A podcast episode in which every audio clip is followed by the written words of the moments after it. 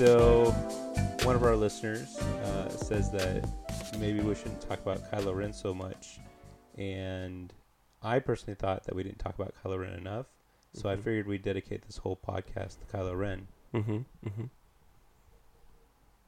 go ahead. So, I don't have that much to talk about for Kylo Ren. I've already talked about him enough. All right, so I'm David, and this is my antagonist, Will, and today we're going to be talking about villains. I see what you did there. Also, why do you get to be the protagonist? Well, I mean, it should be obvious. Yeah, whatever. I don't care. All right. So, Will. Yes. I know you're a fan of pillars. Did you have some pillars for villains? You're like already? Jeez. I thought we were going to talk a little bit more before we got in the pillars. I'm a fan of Greek architecture. That's cool. Yeah, I'm definitely a fan of pillars. This is like getting off to a really slow start, but it's okay. It's okay. Okay, so let's start with the first one, and that's motivation, right? The first one that I started, or the first question for that one is it believable? Like when you're playing against the villain, do you actually kind of believe why they're doing what they're doing, right? And then the second is, do you feel like it's enough to make you do the same thing? So say, for instance, you were put in the same situation. Could you kind of imagine that they would be doing the kind of thing that they're doing or whatever, or going along the same path? Or is it just for the hell of it? Which there's a lot of villains that are kind of written that way. And it really depends on the scenario, whether or not you just kind of like, you know what? This is just one of those times. I'll leave it at that. I.e. people like Kefka. It's really just for the hell of it. Mm-hmm. And he ends up making one of the greatest video game villains. But, you know. Anyways. So, that's the first pillar. And the second one is opposition to the protagonist. Pretty much, if you really think about it, a villain's only made good if his opposition to usually the character that you play is, I guess, palatable, you know? Right. And actually makes sense. So does the antagonist or the villain actively oppose the person who's considered to be their protagonist? This is, if you really think about it, there are some games where you play the villain, like the dungeons games where you play the person building the dungeon so that the heroes that are coming into the dungeon can't make it through to get to your treasure, right? Oh, Dungeon Keeper. I think they actually named it just Dungeons afterwards. Oh, really? Okay. Yeah. I could be mistaken. Yeah, so you got to think about, as a villain, does it actually oppose the good guy, if you will, you know? And then also, does this opposition drive the story forward? Does it make it? Is there? Are there threads that you can use to actively pull yourself forward in the story with this villain's interaction with the protagonist? Say, for instance, Cloud and Sephiroth's relationship. He's a believable villain because everything he does constantly pulls Cloud forward in the story. Everything he does constantly makes Cloud make moves to do other things, or it actually lends to building up the story. So things like that. And then as with the last one, is it just for the hell of it? Can somebody just not like somebody else? And then that's why they're the villain, you know? So that's one of your pillars? One of the ones? It's one of the descriptors of the opposition to the protagonist. Oh, okay. But I'm trying to think of a villain who just kind of just didn't like people. Kefka comes to mind again, but he only opposes the party that you're in charge of because they just happen to be the ones in opposition to him, you know? And, yeah, that's really what it comes down to. No, you're right. You said the same thing about Carnage a couple weeks ago. Yeah. It's kind of the same thing. He's just insane, and you stand in my way, and you're going to die. The next thing is significance. Is their presence actually important? Now, this is like a really big one for me, because if you have a villain who could be taken out of the story and the story would be just fine without them, then it's pointless. He's insignificant as a villain. So yeah, it's their presence is important. It's a really big part of their significance. The next one is, like I said, could the story work without them? If the story can work without the villain, then why did you write a villain? Or why did that villain get written in? And this is books, TV shows, video games, all of those. Because, yeah. Well, I kind of think of Jessica Jones season 2, mm-hmm. where it really didn't have a real main villain, but mm-hmm. it was still a compelling story. I mean, I guess you can say you had villains, but they weren't. They, you know, like, I don't know if you can call him a villain because of mental illness, but then at the same time, I suppose Carnage has a mental illness. Right. I think for her, the villain more or less was like her coping with the past. Because really the whole time she was just trying to figure out where she was from or whatever, right? Well, it's pretty much all the characters though. They're kind of like, they kind of went with all the characters that are their own villains. Mm-hmm. And then, you know, they have kind of a main villain, but I mean, who was the main villain with Jessica Jones season 2? Her mom. I'm totally blanking out. Yeah, but she really wasn't though. That's the thing. That's why. Well, I mean, I just recently saw it, but you haven't seen it in a little while. Mm-hmm. Well, that's probably why you blank out, because that wasn't the main focus. It was more so about Jessica Jones' emotional struggles. Right. So. Okay, and again, significance, the last one, are they there for the hell of it? Like, if you really think about it, there are some villains that actually have, like, significance to the story, but, like, they don't fulfill many of the other things. They just kind of there as we need somebody. I think of, like, TV series that go on for too many seasons, and they have villains that just pop in to be villains, and then there's no reason why they oppose. There's no reason. They really don't have motivation other than the fact that they're the evil for that season. Which is weird because, you know, you have the shows like on the CW or whatever, and mm-hmm. they have 22 episodes. That's plenty of time to build up a villain. Yeah.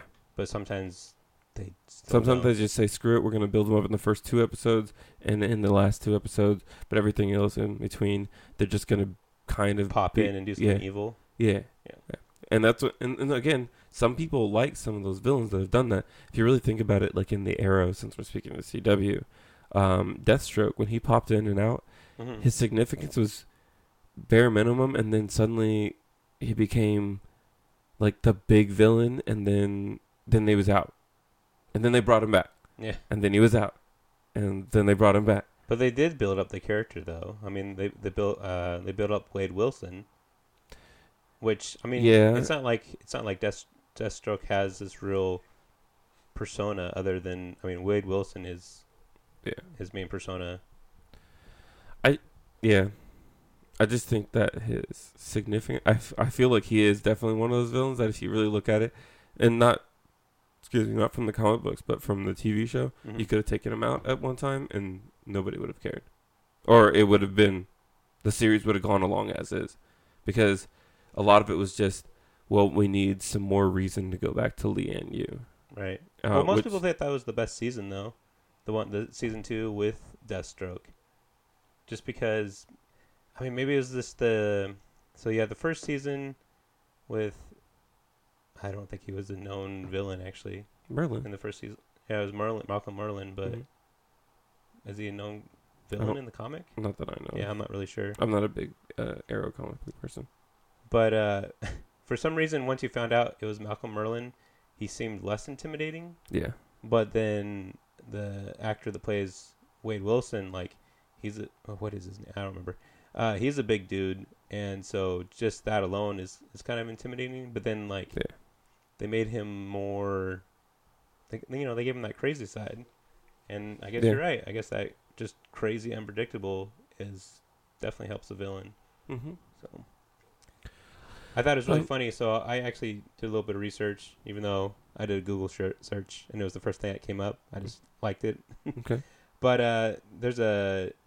Jerry Jenkins, I'm assuming he's definitely a writer. I don't know what he writes, but I thought it was interesting because his first pillar was motivation. So that was kind of interesting that you used that as your first one as well. Mm-hmm. And then I still have one more, but continue. Oh, my bad. Go ahead. You do your thing.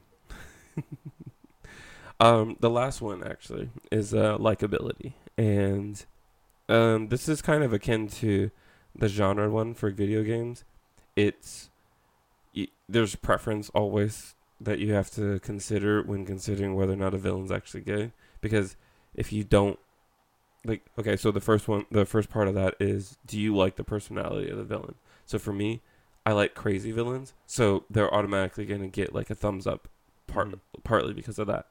And then the next one is do you want to occupy their role? Do you know that, like in video games, there's a lot of villains that you just kind of like whatever, but then you have villains like Sephiroth where people just like, I want to be Sephiroth. Mm-hmm. I don't want to be this little punk Cloud, you know? And like I think that right there is hair though. Cloud has cooler hair. He does. My hair's cooler. But like you think about that, like if you want to occupy their role, then they're getting a bigger thumbs up from you already. Mm. And then the last one for that is, do you hate the villain because of their actions? If somebody's able to write a villain that is actually truly hated by a player of a video game or a reader of a book or a watcher of a TV show or a movie, then that person did good in writing that character. You know, you made a person hateable, which is what the villain is supposed to be. It's supposed to be hated. Though at some point, well, and I then don't the know opposite. The opposite to that is you sympathize with villains and their motivations and things like that. But I do feel like one of the hallmarks of writing good villains, and one of the reasons why a lot of people talk about the Marvel villains being not that great, is because at some point, first of all, you don't really sympathize with them, and then at another point, like I'm trying to find a reason that they're the villain, and I'm trying to find a reason why like I want to hate them. I want them to occupy that space of me being able to identify them as a villain, as opposed to just knowing that they're supposed to be the villain of the movie, you know? So who do you think is the best Marvel villain? Are we talking Netflix as well, or are we just... okay, yeah, Netflix too. So it's a little bit harder because Netflix has so much more time to develop the villains. True. Let's separate the two then. Okay. So MCU, I probably have to go... You know, it's crazy. I actually really think Thanos might have been the best one. Mainly because... most depth? Well, I don't want to say most depth. Most depth, not really most depth, but just most character. Mm-hmm. I think most of the other villains, even Loki, as a villain, he fizzled out so quickly that it just became, okay, he's just the guy that tricks people. Okay, we get it, you know, and then... But he's super charismatic. Yeah, he is. But I'm saying, as a villain, though, like, it didn't really...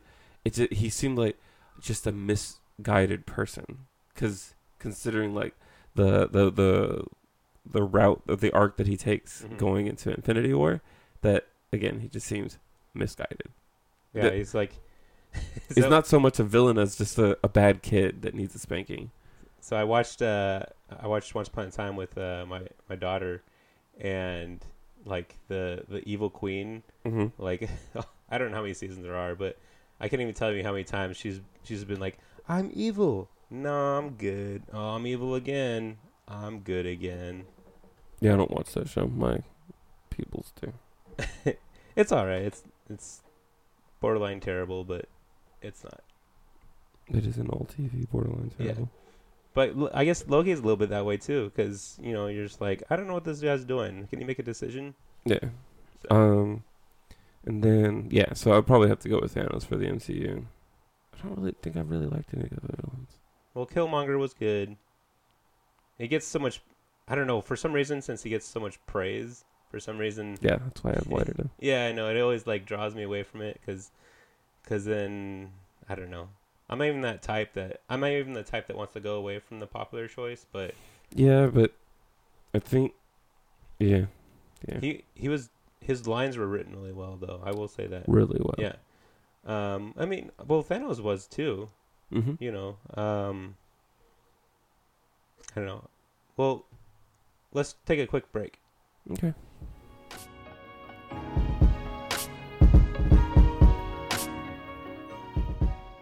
And we are back. I ate some cereal and was Cinnamon Toast Crunch, the top-rated cereal in the entire world.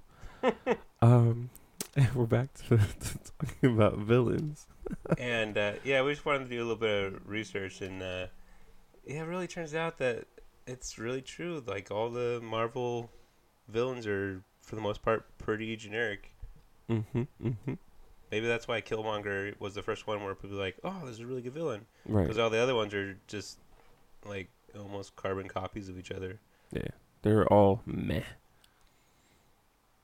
The real villain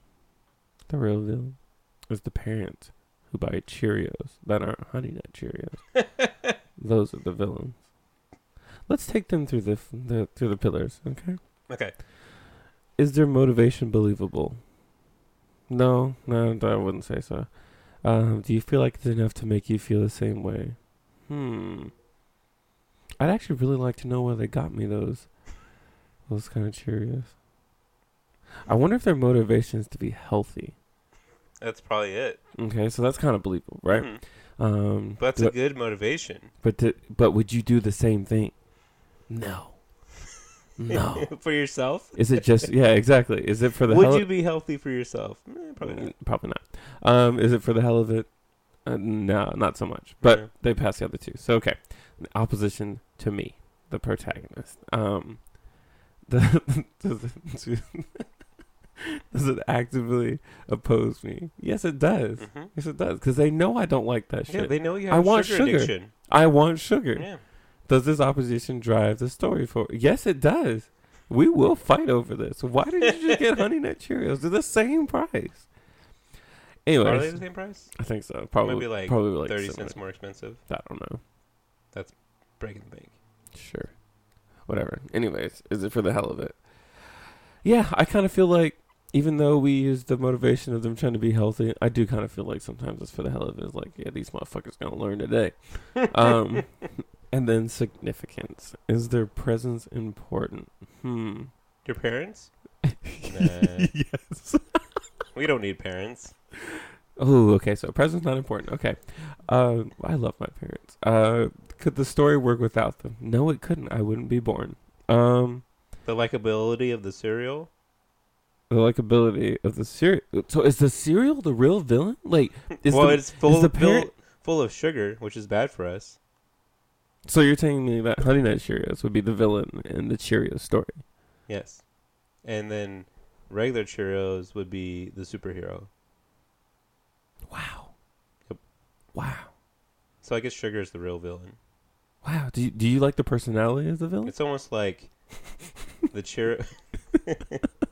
I say Cheerios really doesn't have much personality, but Honey Nut Cheerios does have. You know, it's got the little honey bee. Yeah. But do you want to occupy that role? Yes, I would. Yeah, sure. I mean, being a bee would be neat. Do you hate the villain because of their actions, like cavities? Yeah, I hate the villain because I do hate him for that. Well, I don't want to get stung by a honey nut bee, so. A honey nut bee? Yeah. Okay.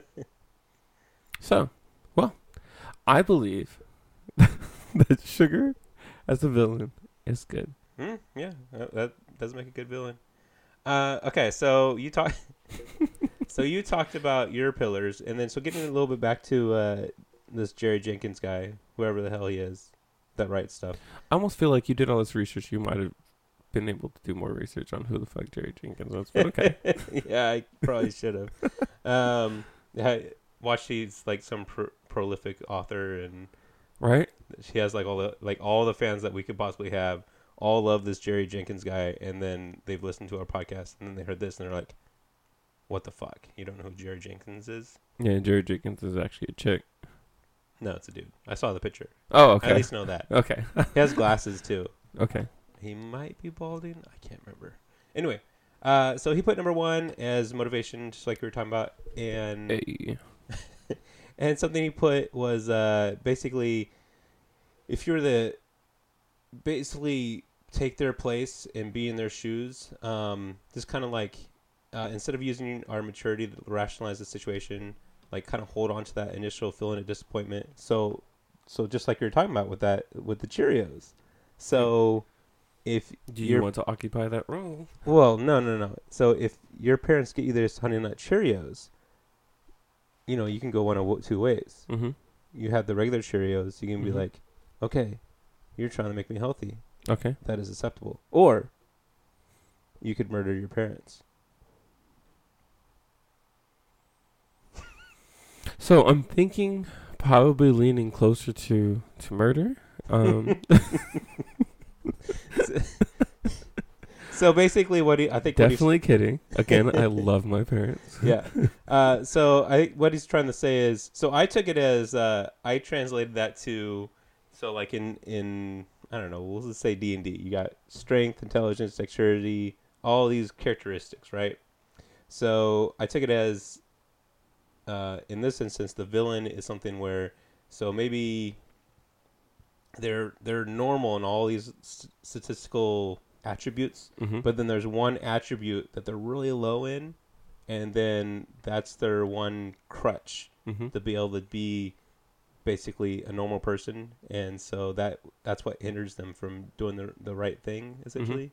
Does that make any sense? So it puts them on the tier lower than the norm, giving them motivation to actually be a villain. Yeah, it's just basically, I mean, it's kind of a maturity thing, you know, like... Well, it pulls them apart from the norm, and then usually the outliers, it's typically a lot of villains are outliers. They're the people who don't fit into everything, so... Well, I mean, there's plenty of villains where, you know, they'll act normal, and then, like, just one thing will trigger them. They get triggered. Okay. I was going to say some stuff, but we'll leave it at that. All right, so he put number 3, villains are real people to whom terrible things have happened. So, I don't really know if that's a necessary thing. But it seems to be typically the case. I was going to say, I think if you're actually looking at, you want to find a good villain, it's kind of what I was talking about in terms of like likability. Yeah. You're actually thinking about their personality. You're thinking about the fact that this person exists, or this person exists within the world and doesn't feel like it's just a thing that is there to be evil, you know? So giving a good villain would be somebody that does occupy the world and, you know, bad shit has happened to them. And then that's how they end up where they are. Or that's why they end up like they are. Yeah. And then, I mean, one of his points he was hammering home was that a better villain will always make a better hero. I would agree. Yeah, I would agree. I'll roll with that.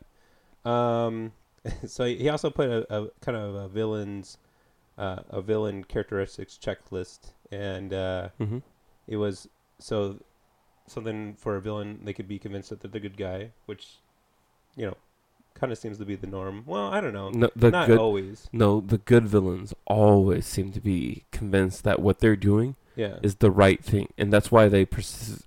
Well, it's like Carnage persist it so vehemently. Oh, I think Carnage truly believes that whatever he's doing, it's just in his mind. Yeah, it's the fun thing to do. There's nothing wrong with what I'm doing. I'm just doing it.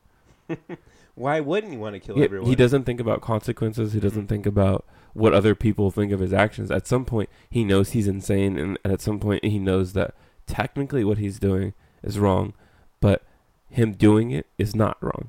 You know what I mean? Right. Like, he knows that the world or the society sees it as a crime, but for him, no, it's the right thing to do because I'm insane. And this is and murder is good. What are you guys talking about? You think that's his rational thought? He's like, guys, I'm insane. Obviously, I'm going to do this. Yeah.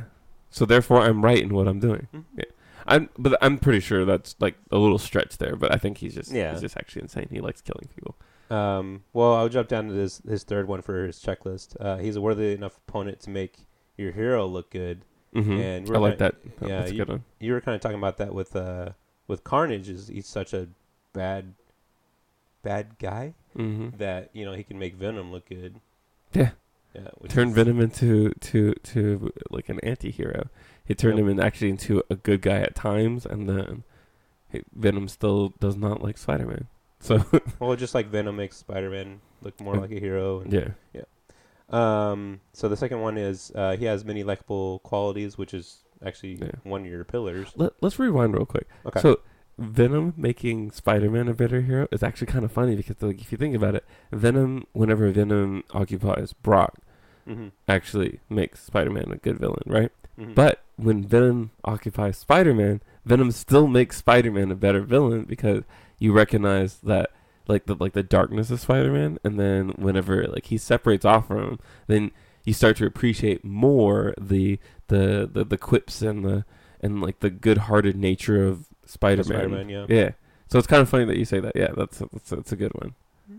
The way that they structured that. But yeah. Okay, continue. Sorry. The likability. Likability. Well, we don't have to go about that one. I mean, that one's kind of like, okay, so let's take Thanos. Was he likable? Mm-hmm. In a way, like you, I think for me, I just admired that. Like it was he's one of those villains that said right up front, he put his foot down. This is what I am doing. And if you're gonna stand in my way, well, I'm gonna bulldoze straight through you. Well, maybe like not just likable. Maybe it's crap. Oh my gosh, I was trying to think of like a level of relatable, respect, I guess.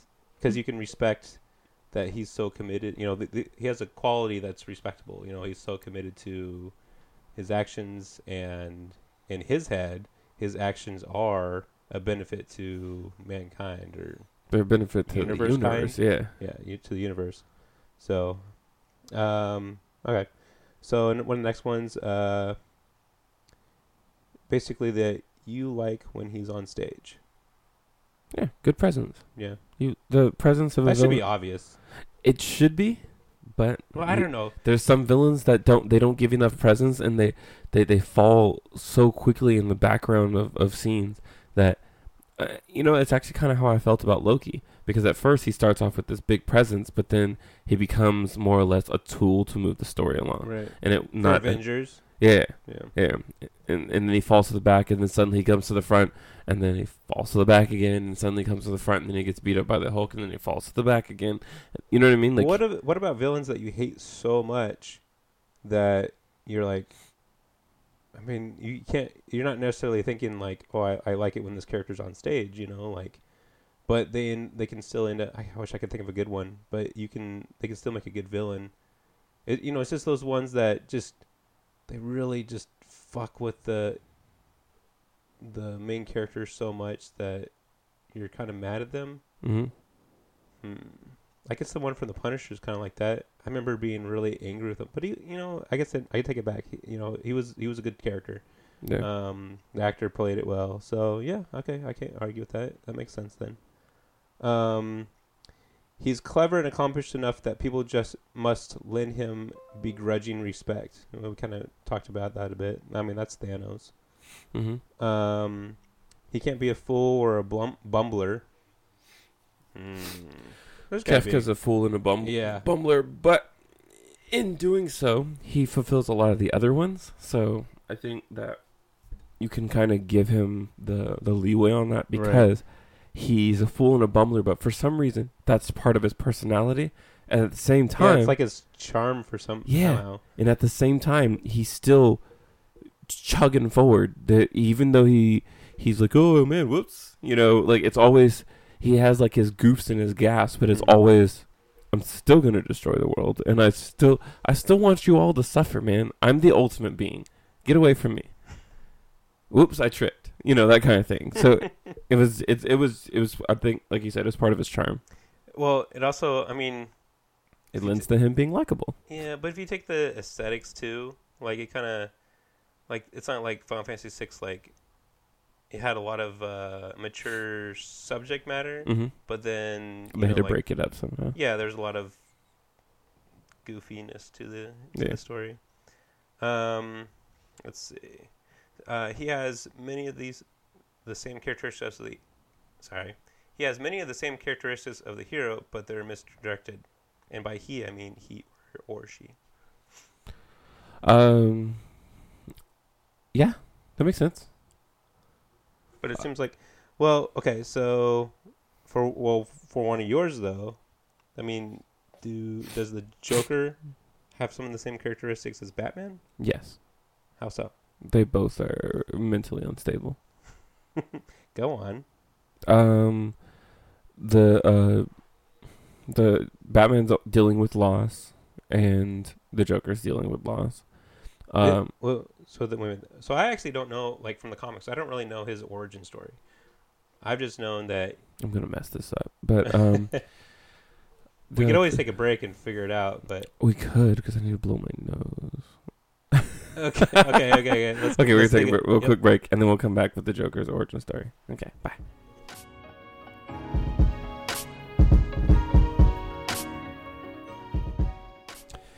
So I said bye, like I wasn't coming back. So but mush mushi, because that's hello in Japanese, yes, on a phone, but only on a phone. Yes, I know.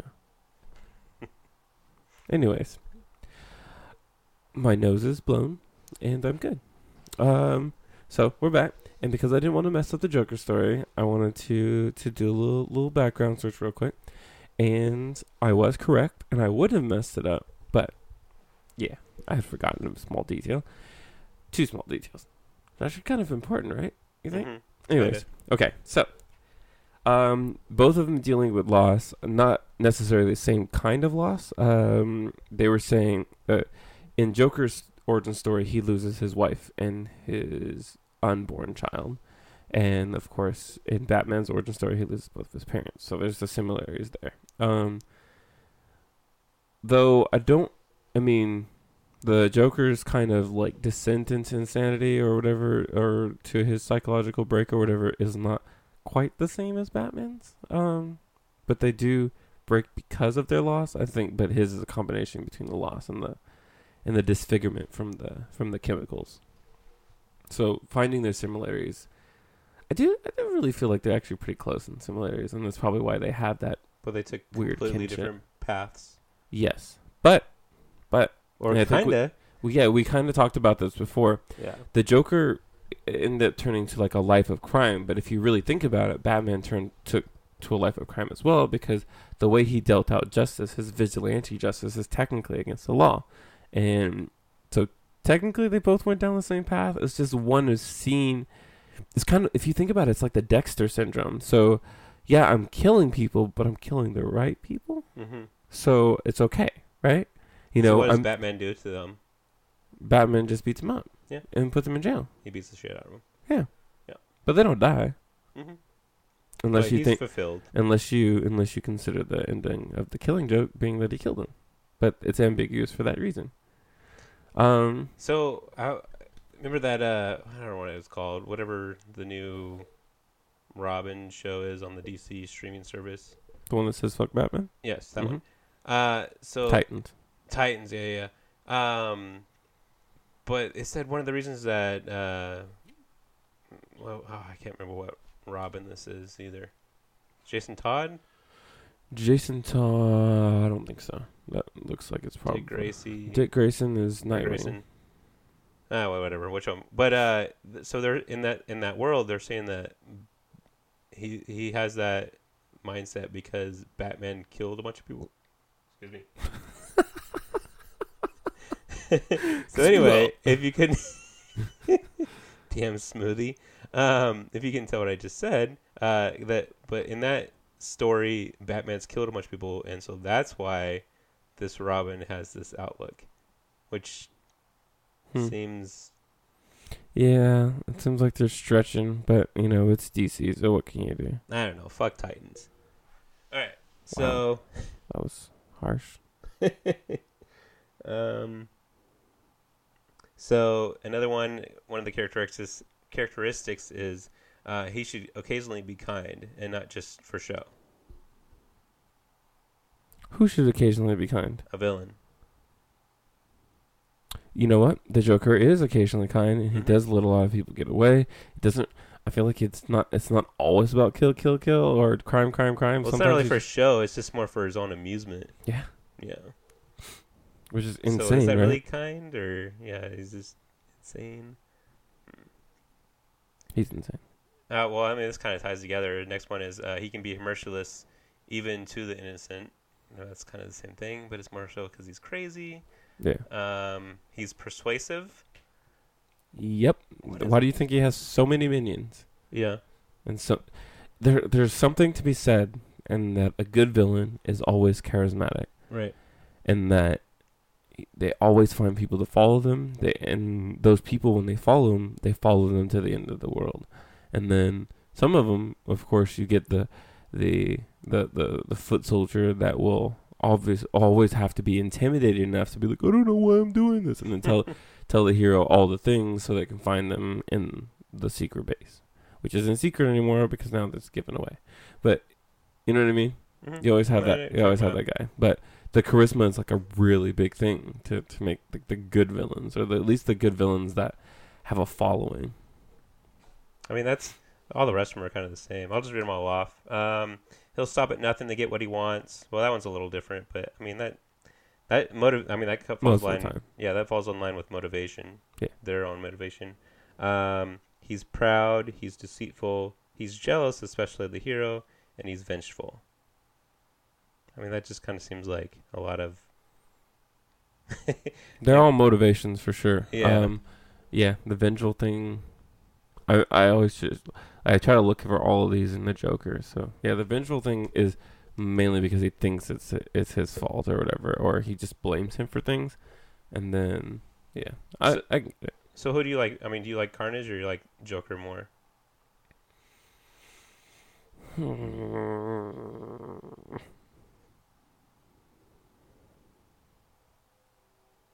I think I probably like Joker more because of his interaction with Batman. He's definitely like much more complex villain. Yeah, I like Carnage more so as a standalone villain, just because I like him. Do you think it looks cooler? Like, definitely looks cooler. Do you think the way Carnage has been drawn has a lot to do with it? Probably, and he's my favorite color. So do you think? Oh, okay, that makes sense. Do you think that should be a pillar in there though? Like, so if we're appearance, yeah, if we're to that actually makes sense. Differentiate, you know, between mediums. So for a video game, appearance probably a big deal. The cool factor, mm-hmm. Yeah. Movies. Movies have definitely appearance too. That would apply. There's attire. Yeah. I mean, obviously books. I don't know. Even in books, yes, you could kind of go for appearance, but.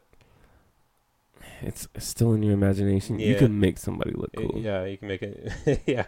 You'll probably do it yourself. Obviously TV. So yeah. So maybe I'm just going to go on and add appearance. Whoa. To the list. Whoa. Okay. I mean, it makes a lot of sense. I'm going to add to mine too. Okay. Let's see. So, so one of the things that I always like is I like it when, the villains have layers, but when I say layers, I like onions, parfait? Yes. Probably more onion layers than parfait layers. I'm parfait. Yeah. I worked at Dairy Queen, so I'm over them. I like Shrek. I'm over it. Huh? I like Shrek. So I kind of like it when... and it's more of a... I guess it's more of a storytelling tactic more than anything, because you can have a villain that has all these layers, but then they lay it out for you right away. But then I like it. I really like when they tell a story and it's kind of a slow roll to these layers of why this is a villain. You know, they're just kind of start them off seeming normal, and then you slowly unwrap these layers of why this guy is a dick, or this if it's a girl, she's a dick. Yeah, there you go. Okay. We'll say it for both. So universally, being a dick is just bad. Yeah, it's bad. Don't be a dick. Unless, of course, your name is Richard and you go by Dick anyway. Whatever. Then you still kind of don't be a dick, man. Yeah, don't be a dick. If your name is Richard, don't go by Dick. Don't let people call you Dick. What the hell, man? Dick Grayson? What the hell? Well, no wonder. He's like, yeah, I don't want to be Dick Grayson anymore. I am Robin. Yeah. How about we just call me Nightwing? That sounds cooler. I need to make up for the fact that my name is fucking Dick. All right. So And another, so that kind of gets away with Mr. Jenkins, all his stuff, but just kind of going to some of the characters that we really like. You've already talked about Carnage and the Joker, and I've been watching Better Call Saul, and then obviously with that, it goes along with Breaking Bad. And the interesting thing about that show is it's the origin story of a villain. Yeah, most of those characters are villains, even more so with Better Call Saul. But does that mean they're a villain? Lawyers are villains. Well, in that show, are they villains? Actually, Better Call Saul is kind of a really good exercise in how to make a story that makes the situations the villains and makes the decisions that are being made the villains and not necessarily the people. Because they're the ones making those decisions, though. Yeah, but they occupy more like a pawn space than anything. If you really think about it. So when you say a pawn space, what do you mean? I mean, they occupy the space of like they're the things that are moved to, like they have to ensure that the villainous acts can happen, but they are not necessarily the villains themselves. So I think about like the brother. And I'll try to keep to like season 1 stuff, so not to spoil for too much. For what? Which one? For Better Call Saul. Okay. Like his brother is not necessarily a villain. He really actually has really good intentions for his brother. He just doesn't want his brother to be a part of these things, So he kind of has this weird way of going about doing things that would be considered villainous, but you would never consider him a villain because, if anything, he's antagonizing the main character, who's Saul, or what is actually his name? James. Yeah. Something. James McGill. McGill. Jimmy. Yeah. Jimmy McGill. Yeah. Jimmy McGill. Yeah. Yeah. So he's doing things that constantly antagonize the protagonist, and that's actually something we discussed the other day. Is that I don't think a villain would be the same. The villain is not the same as a protagonist and antagonist because. You think about the protagonist and antagonist are just two sides of the same coin. They always have to be opposing each other. That's just how it goes. Whereas a villain, I think, can be a situation. It can be an object, and it can be like an event or whatever. And it still can be a person. It still can be like an animal or something like that or whatever. But I think in this case, the villain in Better Call Saul is ambition. And that everybody... is that ambition constantly... Ambition's my villain. Right. But if you really look about it, the brother's ambition is to ensure that that his brother doesn't get... He's like, you're not this kind of person. You don't need to be here, Yeah.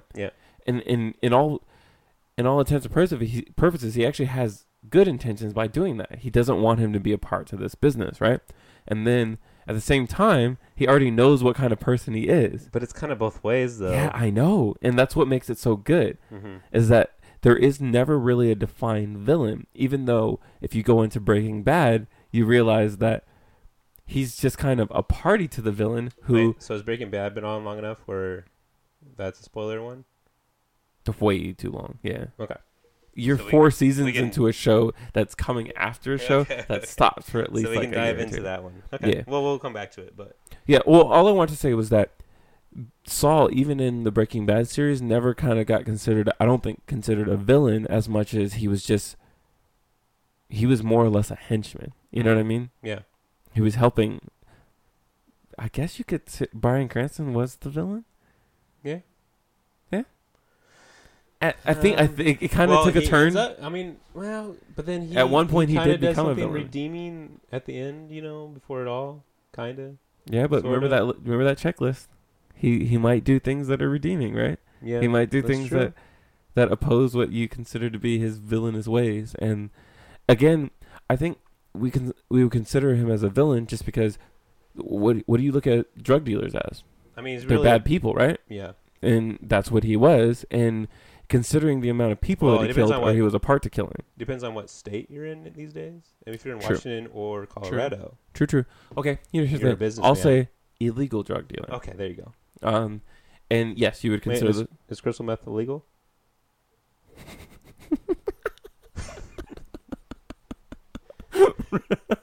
Really? Yeah. Yes, sir. Yes, sir. It is. I thought I confirmed for our listening audience. Yes. So since the majority of our audience is in Arizona, oh no, that shows New Mexico. New Mexico. Well, they're close. Yeah. You know, like brother sister type thing. Sure. That sounded way weirder than. They're very loving. Way weirder. Oh jeez.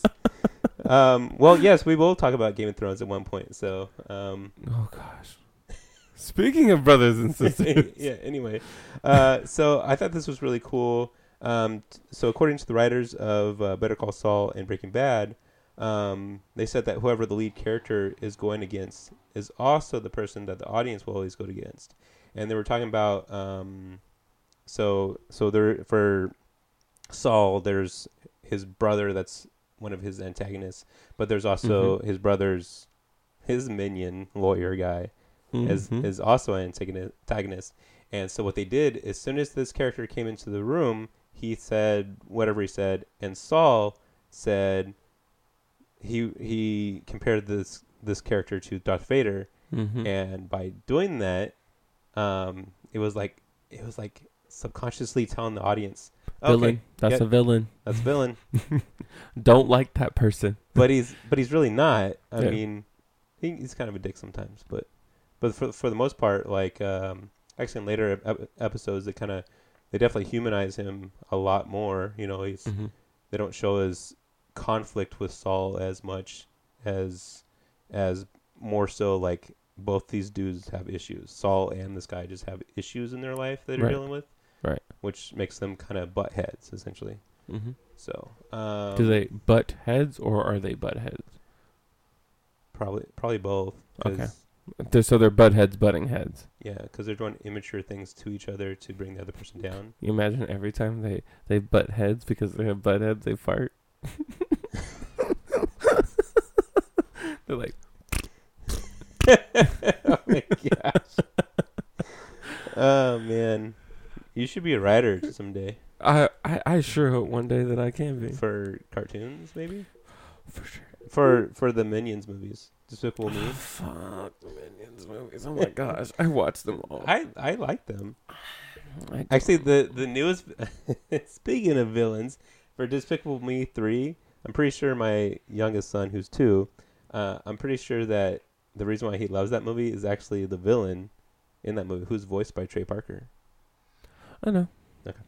You're talking about the dude with the mullet, right? Yeah. Yeah. He's been a bad boy. Right. Oh gosh. Man, okay, this went off the rails really quickly. Can we? What else? Okay. So going back to. So you kind of said that they don't feel like villains though. No, you feel like you're just getting character stories, and you're not. And like I said, the reason why I think ambition is the villain in Better Call Saul, and even really Breaking Bad. Ambition and. The idea of self-preservation is definitely, because I feel like if you really look at actually more so self-preservation in Breaking Bad, because Breaking Bad, well, both of them. I haven't gotten into the further seasons in Better Call Saul, so I don't know quite yet. But Breaking Bad, like if you look at it at the beginning, he only did it. You know, I put in quotation marks, but he only did it because he needed the money or whatever. And then it turned into, there's that snowball effect of when you're doing crimes, or even, just thinking about when you're telling lies, you have to tell more lies to cover up those lies. Right. And then I think that's what it came down to. He did crime, and then suddenly he had to do more crime to cover up that crime. Mm-hmm. And then he had to do more crime to ensure that he didn't get caught for doing the other crime, or then he had to do more crime to ensure that the other people who are doing crime wouldn't kill him for doing crime. And then eventually just lead to, now I'm a kingpin. Because I did so much crime to cover up all my other crime. But again, it's self-preservation and it's ambition after that, because now I just want to be the greatest. So maybe that show really wants... maybe its focus was like, let's make... Drugs are bad. Huh? Drugs are bad. Yes. Maybe let's... Depends on who you're talking to. Drugs are bad. Yeah, drugs are bad. I'll stick with that. So maybe that show really wanted to do something where, let's do a show about villains, but let's make them real life villains, like realistic villains, because in real life, there really isn't these evil people. Well, I mean, there's bad people, but there's no one. There's no, like, the Joker. Is there? So back from cutting something out because of the will. Yeah. Anyway, let's see. Now it couldn't be helped. I feel like you just know you're setting that up for me. Yeah. Well, it's funny because I was actually thinking that. So now we have to cut this out. Do we? I don't know. We could just leave it ambiguous, like the ending of The Killing Joke. Ooh, who's the villain? So anyway, wait a minute, what were we talking about? Something about Better Call Saul, real villains, real people. Mm-hmm, yeah, mm-hmm. Motivation. So yeah, that, I mean, it does kind of seem like that. You know, they want to make real life villains instead of like the fictional type over dramatic villain. I don't know. Yeah. Well, when it comes down to it, do you think about it? If you're making a story about real life people, mm-hmm. think about if I were to commit a crime, would you consider me a villain? No, you're my boy. If you were to commit a crime, I wouldn't consider you a villain. But that's kind of what it came misguided. Yeah. Well, that's why we have correction facilities and whatnot. Right. But you see where I'm going with that. Like, when you're setting it in the real thing, it's kind of hard to define a person as a villain. Because when we think about villains, we really typically think in, like, the superhero sense or in the novel sense or in the video game sense. And we're always thinking of this person that's just pure evil that does all the bad things and has no redeeming qualities. And that when you're making a story about real people, it's kind of hard to actually say whether or not somebody's a villain. Well, also, unless they're like a mass murderer, and then you're like, oh, that is a villain. Yeah. But then, like, the deeper you dive into psychology, the more your brain starts thinking, why did this happen? You know, mm-hmm. like, because we're all born the same. How did we get here? Yeah. How did they get here? You know, okay. I don't know how to segue after that, but. Jeez, you need to get better at this, man. Well, all right. We're like 300 episodes in, and you still haven't figured out how to segue. Speaking of AMC shows... this is 300, episode 301. Really? Yeah. Huh. Dude, we're doing great. We are doing really good. So I've been also watching... We just got done with the new season of Fear the Walking Dead, and... Ew. I think I've talked to this about this show before. So a little bit. I think I watched 2 seasons. Season 1 was really blah. You know, season 2 was, you know, it was decent. But season 3 was really good. And then all of a sudden they decided season 4, let's just make it more like the crappy seasons of Walking Dead. And they, yeah, I won't get into spoilers, but they really changed it up. But, oh, yes, that's a microphone. I'm just trying to get you to talk into the mic, man. You keep on going away. All right, man. I'll stay here. So one of the newest... I don't know. This show doesn't even seem like it matters about spoilers. It's not anything... It does matter about spoilers because eventually I'm going to watch it. Yeah, you won't care. I will care. You won't care. You don't know me. So one of the newest villains for the newest season, it's basically like... superhero. So they decided to give the villain motivation by showing what happened to them, mm-hmm. You know, during the fall of society and yada yada yada. Mm-hmm. And I personally think that. Well, let me just go into it. So basically, they got in a car wreck, and her husband. There was like this thing jammed, like this, like a street sign, like the. Not the actual sign, but the metal rod that holds it in the ground. It goes through the guy's chest, and she's on the side of the road, and she's trying to flag people down, like asking for help, and nobody came to help. Mm-hmm. And then she's basically by herself for however long. She's like, I don't need nobody, mm-hmm. and I'm going to become a villain. Yeah, I'm going to become a villain. And, you know, like for the longest time in the show... They just showed her as just, she's just some crazy lady, you know, doing this crazy villain stuff. But then, and it was fine. I was like, okay, well. They humanized her. Yeah, they humanized her. But then that ended up making her character worse because I was just like, okay, she was a school teacher and then her husband died. Nobody stopped because it's a freaking apocalypse, you know, and everyone's fearful and everything. And then Were they fearing the Walking Dead? Damn it. And then after that, she becomes a villain, and she's like, I'm just going to kill people now. Because why not? So it kind of ruined her character. I almost feel like I'd do the same thing. What? I would just start killing people if nobody helped me. Really? With my dying wife. I don't really think you would. I don't think so either. Killing people sounds scary. Mm-hmm. I don't know. It was just really weird. It was just I mean, it's not like the villain was like a really good villain or anything, but it really ruined it for me. Was that a season long villain that they? Half because you know Walking Dead kind of goes in. Yeah, they do eight parts to the season or 8 episodes, and then they switch it up the other half. Yeah. Yeah. So. Okay, that seems a little weird, but it was a little weird. Okay, so anyway, something else I learned from Fear the Walking Dead is that zombies love car alarms, and if there's a car alarm going off, they are like, ooh, "What is that? What is that? I gotta hear it!" And as soon as it stops going off, they immediately start turning around and going back the other way, instead of like, it doesn't make any sense.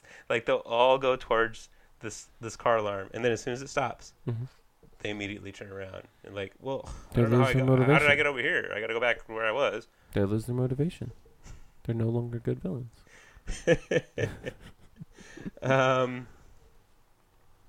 So, all right, let's get real. What would you do during a zombie apocalypse? What tactics would you employ to keep yourself safe?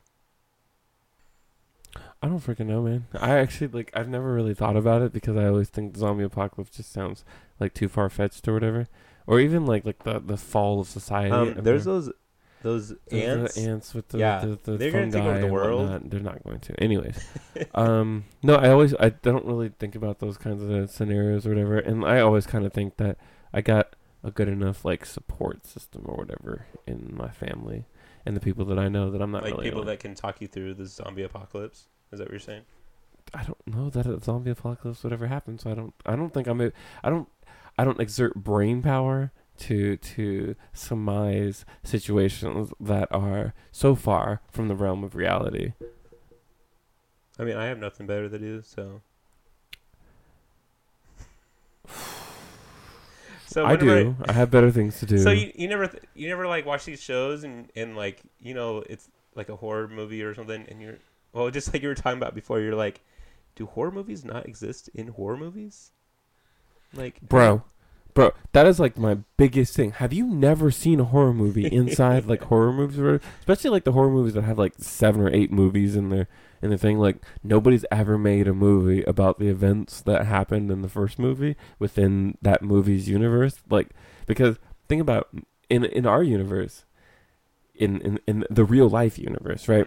There's movies about the Zodiac Killer. There's movies about the Green River person killer. Yeah, right. River person. Yes, the Green River Community College. No. Student. No, it wasn't a student, was it? No. It was the Green River Killer. Yeah, okay. So there's movies, there's series about those kinds of people. Yeah, well, it turns out he was a regular at the Tukwila Applebee's. What? Yeah, I guess he sat at the bar there all the time. And that's crazy. Yeah, it is kind of crazy. Creepy. It is creepy, too, as well. I think about that, and I just think, so you're telling me that in real life, that's what we always do. We always take these things and we dramatize them and we make them into this big thing. Mm-hmm. For some reason, we sensationalize murder, which is just crazy to me. It is crazy. But I think about that. And even if it's crazy in our society, wouldn't it can be a little bit more normal in these other societies where everybody's getting freaking murdered and it seems to be a normal thing for it to happen? And nobody's ever seen a horror movie. So they always think, oh, the way to escape the masked murderer with a big giant knife is to run upstairs and lock myself in a room. Wow, now I have no way to get out of here. Well, okay, so that one doesn't bug me because I can think of, well, you go in the fight or flight mode, and when you're in fight or flight mode, you know, your adrenaline's pumping and everything, and it probably makes it a little bit harder to really think it through as well. Okay. I mean, you're thinking, your instinct is, I need to find a safe place. Right. So I don't think that's that far fetched. I just think about it. I'm like the scenarios that people put themselves in, and like all that stuff. Like when we're watching Castle Rock, and the dude it's like, oh, we're in the abandoned part of the jail. There's a hatch. Let me just go down there. Pitch black. Let me not go back and get a new light or bring somebody else with me. I'm just going to go down there by myself. Yeah. I obviously exist in the Stephen King universe. Therefore, I'm going to do this. I mean... Oh, look, there's a clown and a storm drain. I'm going to go there. Yeah. You see what I'm saying? Nothing exists in these things to tell them otherwise. They're so naive to the dangers of the world that they just kind of... So in those situations, I mean, well, just so you are, you think about, well, what would I do in this situation? Yeah, I do. Yeah, but I don't. But like when it comes to zombie apocalypse, I just think this is just so far fetched. Like, because I think about, okay, so if they are dead, then their bodies are rotting, which means that their brain doesn't send electrical signals to their body like it should. Therefore, they shouldn't actually even be able to walk. Yes, but they can. Cause also, how are they hearing if their brain's not active? If the brain's dead, like, you know what I mean? Or if it's some kind of virus keeping them alive, how do they, like... See, that's the thing. Like, we've never had a zombie, so we haven't been able to really... That's why I can't put myself in the thing. Okay. That's why I can't put myself... It's really, that's what it comes down to. In other scenarios where, like, yes, if you were to get stabbed with a knife, that would hurt. Like, those kind of... Yeah, obviously I can... I don't understand why... my biggest thing is I don't understand why they don't build a moat around... Or, like, not a moat, just a hole. Like, they have a town. They have gasoline. They can get a construction... I don't know, bulldozer or something. Mm-hmm. Just dig a hole around this thing. They're like, haha, you stupid zombies. You're just going to fall into the pit. Yeah, well, I mean, they tried to do a fence at the prison or whatever. They used a fence at the prison. But you know what I think It's not as effective. I know. They just need a hole. Yeah. They can't jump. They cannot jump. I think that when it comes down to it, the whole sounds like a really good idea, but it would ruin the progression of the series. And I think that's what it comes down to. All the good ideas, they're not going to do them. Yeah, but people can, the main villain of Walking Dead isn't really the zombies. It's people. Yeah, it's people. So people would be like, that's a good idea. There's a moat around there. I'm going to take this place over, instead of being like, oh my gosh. Can we just survive here together? That sounds like fun. We've got fruits and vegetables. Can we build? Like, what? Can you guys help us build another moat so we can survive, please? Yeah. That would be awesome if you guys. Yeah. Oh, thank you. Oh, no. We know. We need to be opposing factions. Mm-hmm. Also, can we just dig this moat a little bit bigger so maybe we can have our own land within the moat and then call it a day? We don't even have to talk to you guys anymore. Land inside. You're going to build... You're like a little city inside the moat. No. I'm saying make the moat wider so there's more. Bioshock. Anyways, man. The moat's so deep they could build a whole city. Under the moat. All right. No. Anyway. No. Never that. I don't know where I am anymore. You were talking about what would I do in zombie apocalypse. Okay. And I said, I don't know. Okay. That was a really good answer. Let's take a break.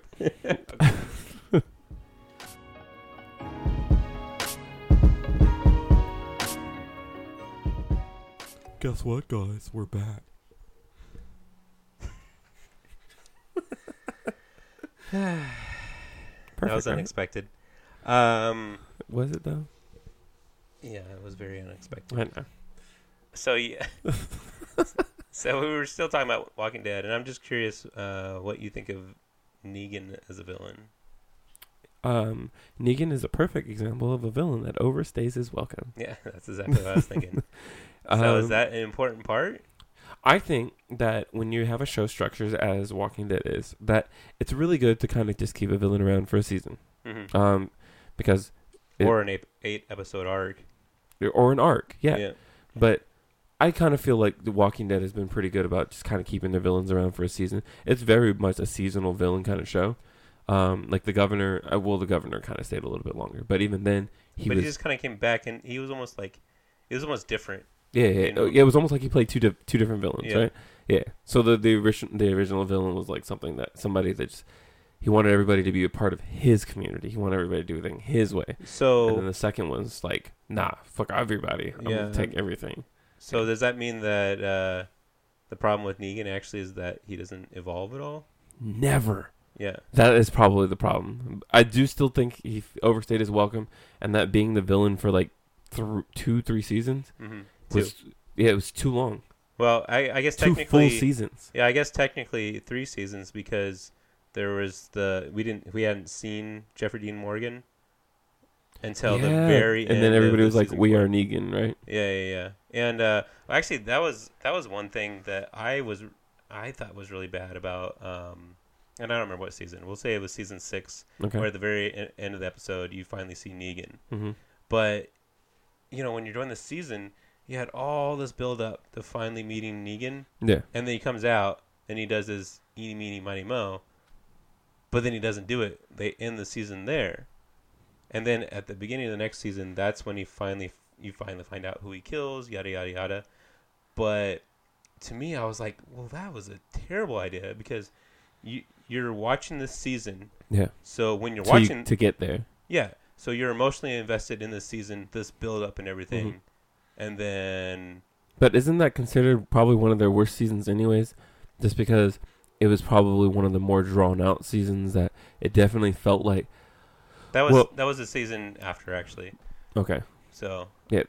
I think pacing has been just a big problem. And I think, you know what? Well, Negan could have been a great villain. Mm-hmm. But I do feel like the writing has suffered in the last couple seasons. And that because they have a new showrunner now. Yeah, but I mean, even then, it just still seems like they were writing it, and then they're like, "Crap, we're running out of material. We need to extend this for the full season." They're waiting for the comics to get a little bit farther ahead, which kind of sucks. Like, I mean, I think it would have been better if they would have taken a year off and then got back to it. I would have, I guess, but I'm not the same as other people who just, you know, I need my show, and I would have just been fine with. Okay, well, Fear the Walking Dead isn't based off source material. Why don't you just give them another season?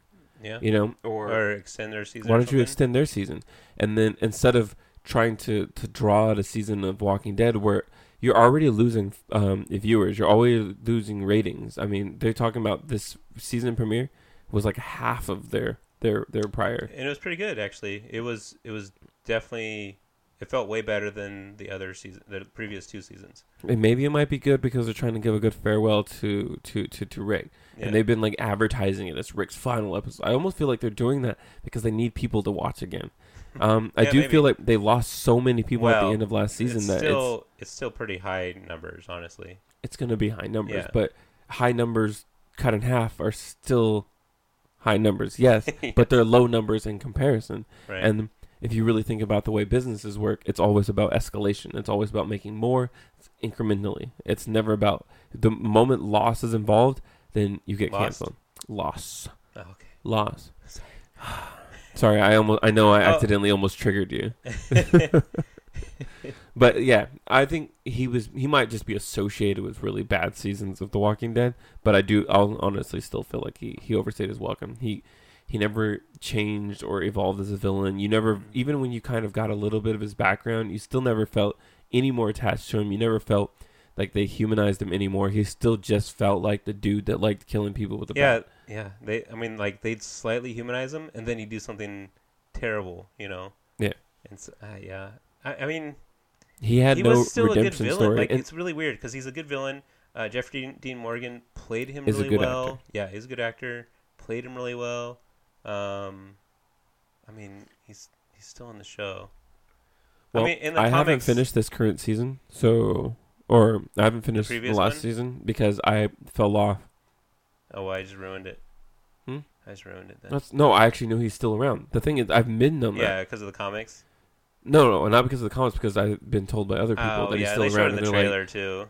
Oh, I didn't see that. But yeah, I was just thinking, I just knew that he was still around, and I knew that I almost feel like I feel like the showrunners have gotten to a point where it's like, crap, we need to hold on to characters because every season we were losing characters, and I guess at the rate at which we were losing characters, we might not be able to maintain a cast of people. Now there's too many characters. Yeah, So yeah, and then you overpopulate the show. But that's what happened in the comics. Is there's like way too many characters, and they're like, and that's what happened with Negan. They're just like, okay, we need to get rid of a lot of these characters. So Negan, go to town.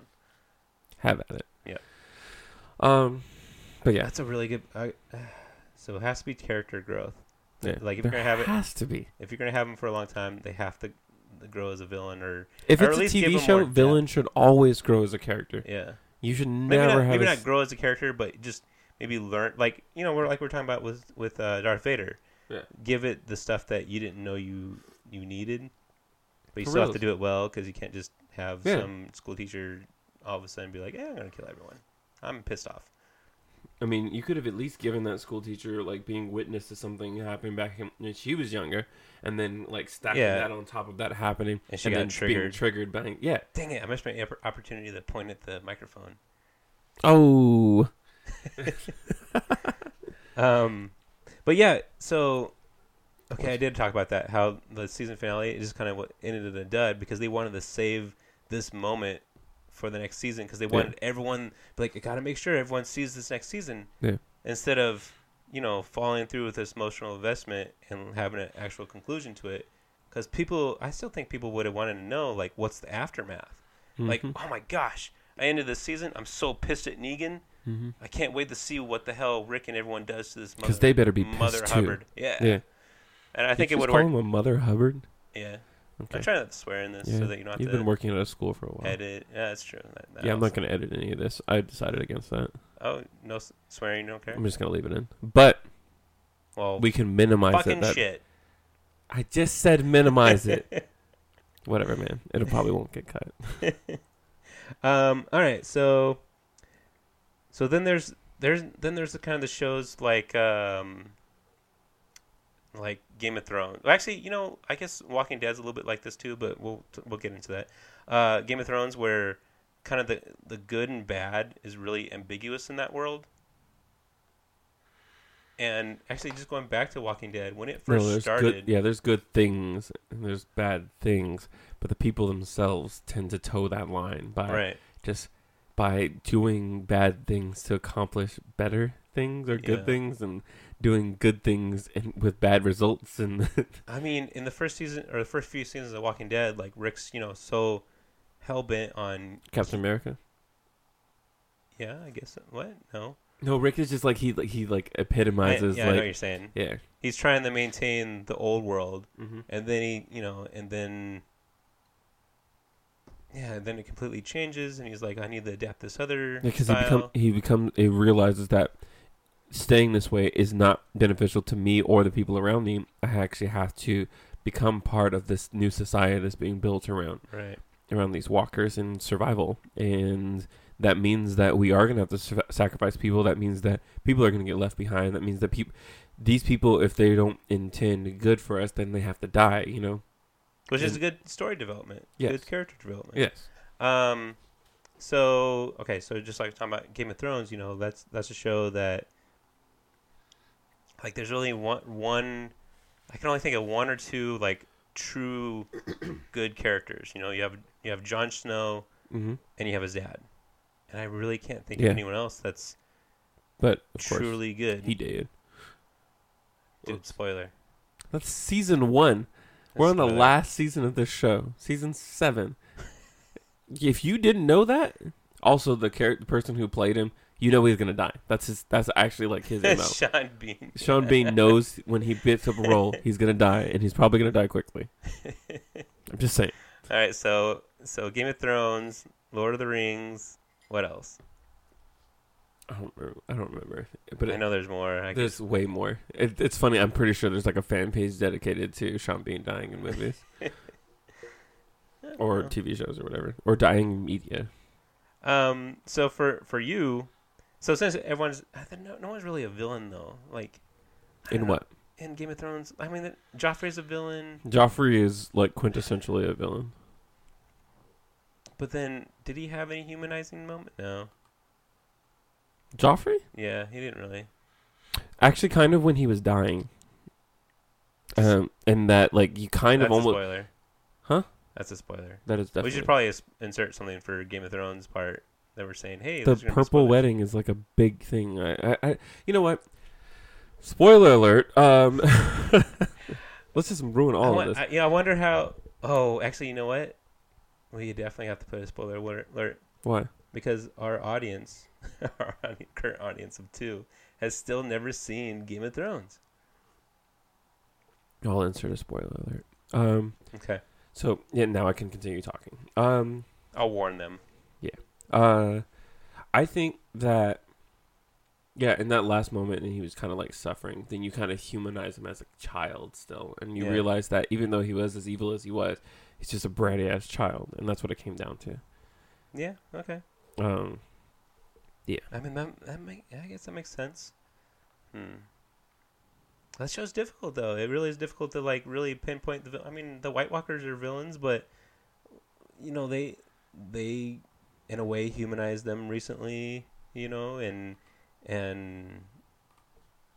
don't know. Okay, so well, the biggest character I wanted to talk about was Jaime Lannister in this show, because I don't think I've ever seen a show that I've hated a character so much to where I've really grown to... Do you not like incest? I mean, that's kind of frowned upon. First of all, I don't like how you laughed about that instead of just saying, "No, I don't."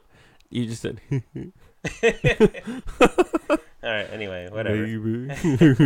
Well, he pushed the kid out a window, so I mean, that fuck him because he was having sex with his sister. So it's got dark. Yeah. But yeah, I really hated that character, but he's the most, in my opinion, he's the most redeeming character in that show. But is that... Jaime Lannister? Yeah. Well, I guess realizing... Well, yeah. Well, here's the thing. They took him to the deepest, darkest place that he could be. Mm-hmm. And then it's easy to redeem a character who's all the way at the bottom because the only place they can go is up, right? Well, that's really true. So they put him deep down into the well. And then they use Gwendolyn Christie's character to kind of bring him a little bit back out. They kind of humanized him a little bit, kind of showed that they had possibly a little thing going on. You know what I'm saying? Like a little flirt thing going on. I don't think it was anything like that. I do. You know, look at the episode. But for him as well, there was respect. Or? Yeah, there was a lot of respect going on.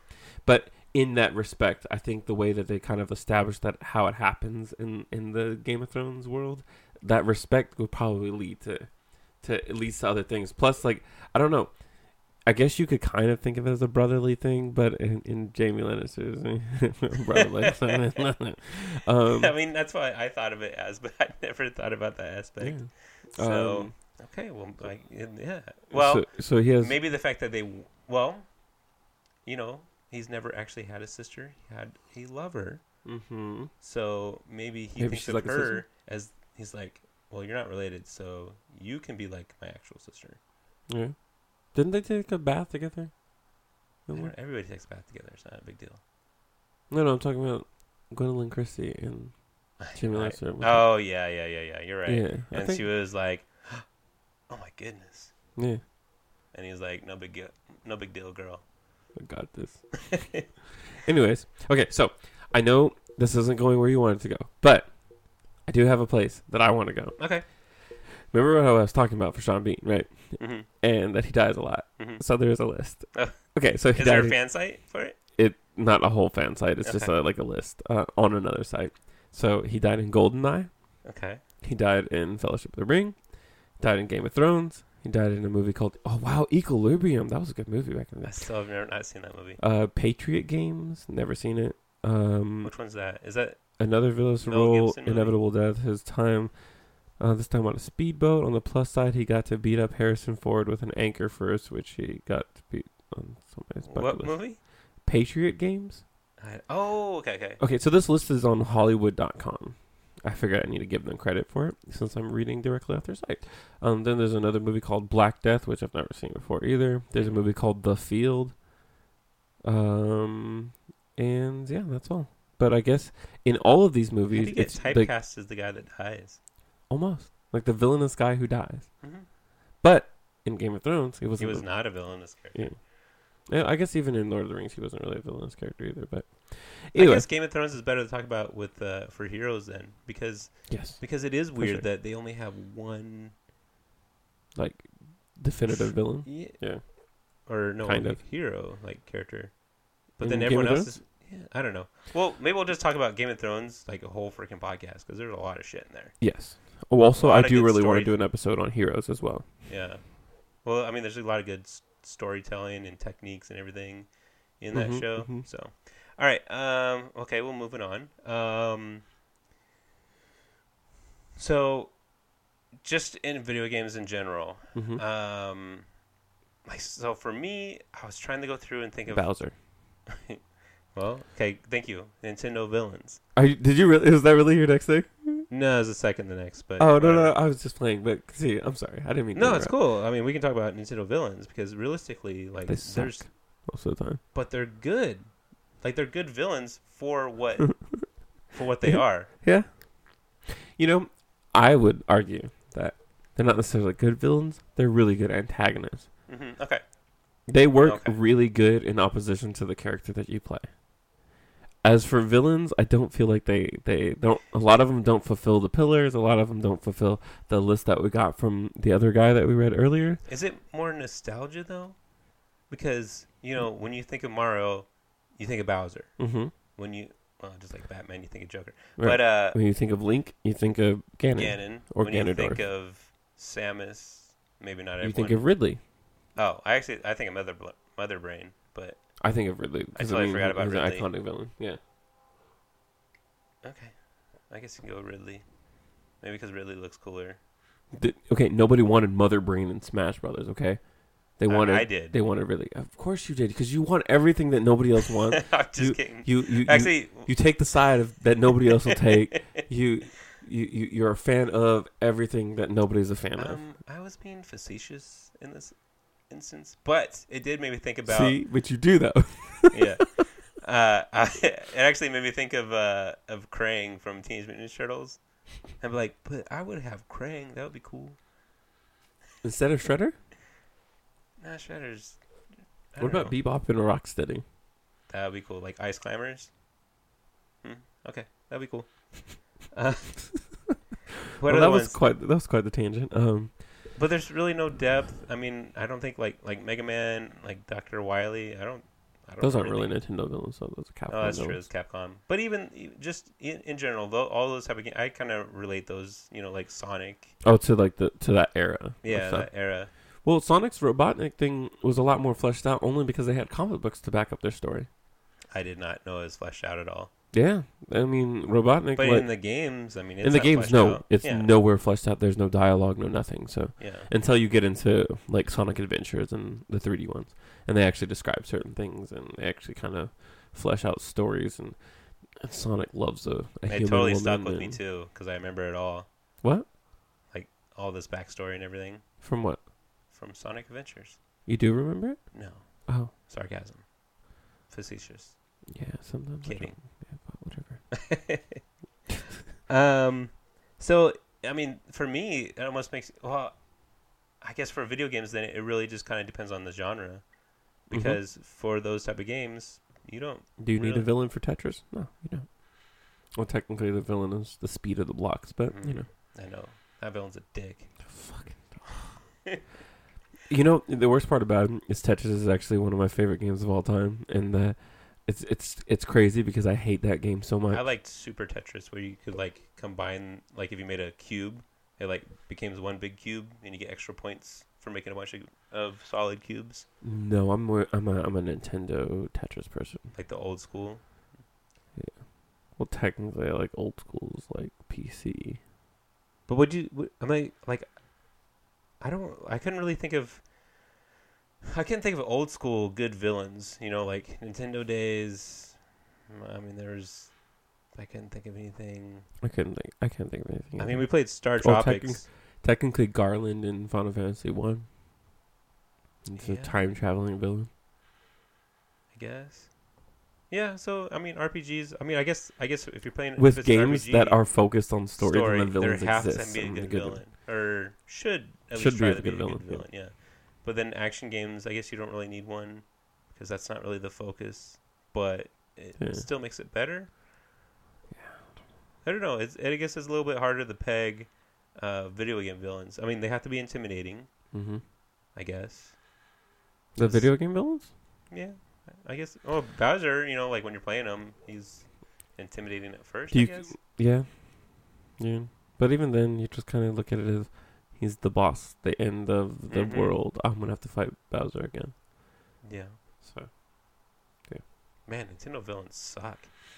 They've never been great. I guess the closest ones to being great. They're iconic, though. That's the thing. They're just, because they're iconic, they therefore are good villains. Zelda's mid-tier villains tend to be a little bit more notable, I guess, when you're thinking about. I don't know if I really consider like Ganondorf to be like a great villain. He's just always the person at the end. Yeah. But he's definitely more intimidating in like, you know, the newer 3D versions of the games. Yeah. So, but that's pretty much it. You know, that's the difference. They're iconic, and then when they hit 3D, they want to make them more intimidating. Then they actually give you story. Then they give you some dialogue and stuff. And but sure, a little bit, but not too much. Think about Odyssey for Bowser. They finally gave him like a big thing, and like him actually. I only played the very first part. His whole thing is just wanting to get married to Pete. Oh, I thought he was a pimp because he was wearing the pimp jacket, pimp hat. He could be a pimp. So I thought he was kind of like a pimp. Yeah. Anyways, but he just wanted to get married to Pete. But it was like it gave him motivation, I guess. There's a part of that, you know what I mean? Like they skated around it, and of course they just like, you know, now we have the medium to do it. Let's just give him a little bit of that. Let's give him a little bit of this. Let's do the thing. And now we feel bad for him. A little bit. He just wants to get down with somebody. Yeah, and Peach is like, I'm getting tired of you guys arguing over me. I'm gonna go with Toad. So for you, from video games, like who are some of your favorite video game villains? Bowser Jr. I believe Ludwig is one of the Bowser children as well. You are correct. But no, I didn't really like those villains. But they were really hard to fight in Super Mario Brothers 3, which I think is why I like them a little bit. Anyways. They don't matter. Like it's really interesting. Matter, no. Yep, they don't matter. They do like for reals villains.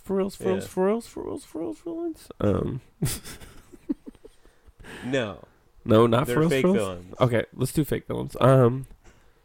Let's go. Gosh, not in any particular order. Kefka from Final Fantasy VI. Do you want an explanation for why I like it? No, you kind of already went over it. You, for some reason, like crazy people. I do. I'm a crazy person. That's probably why.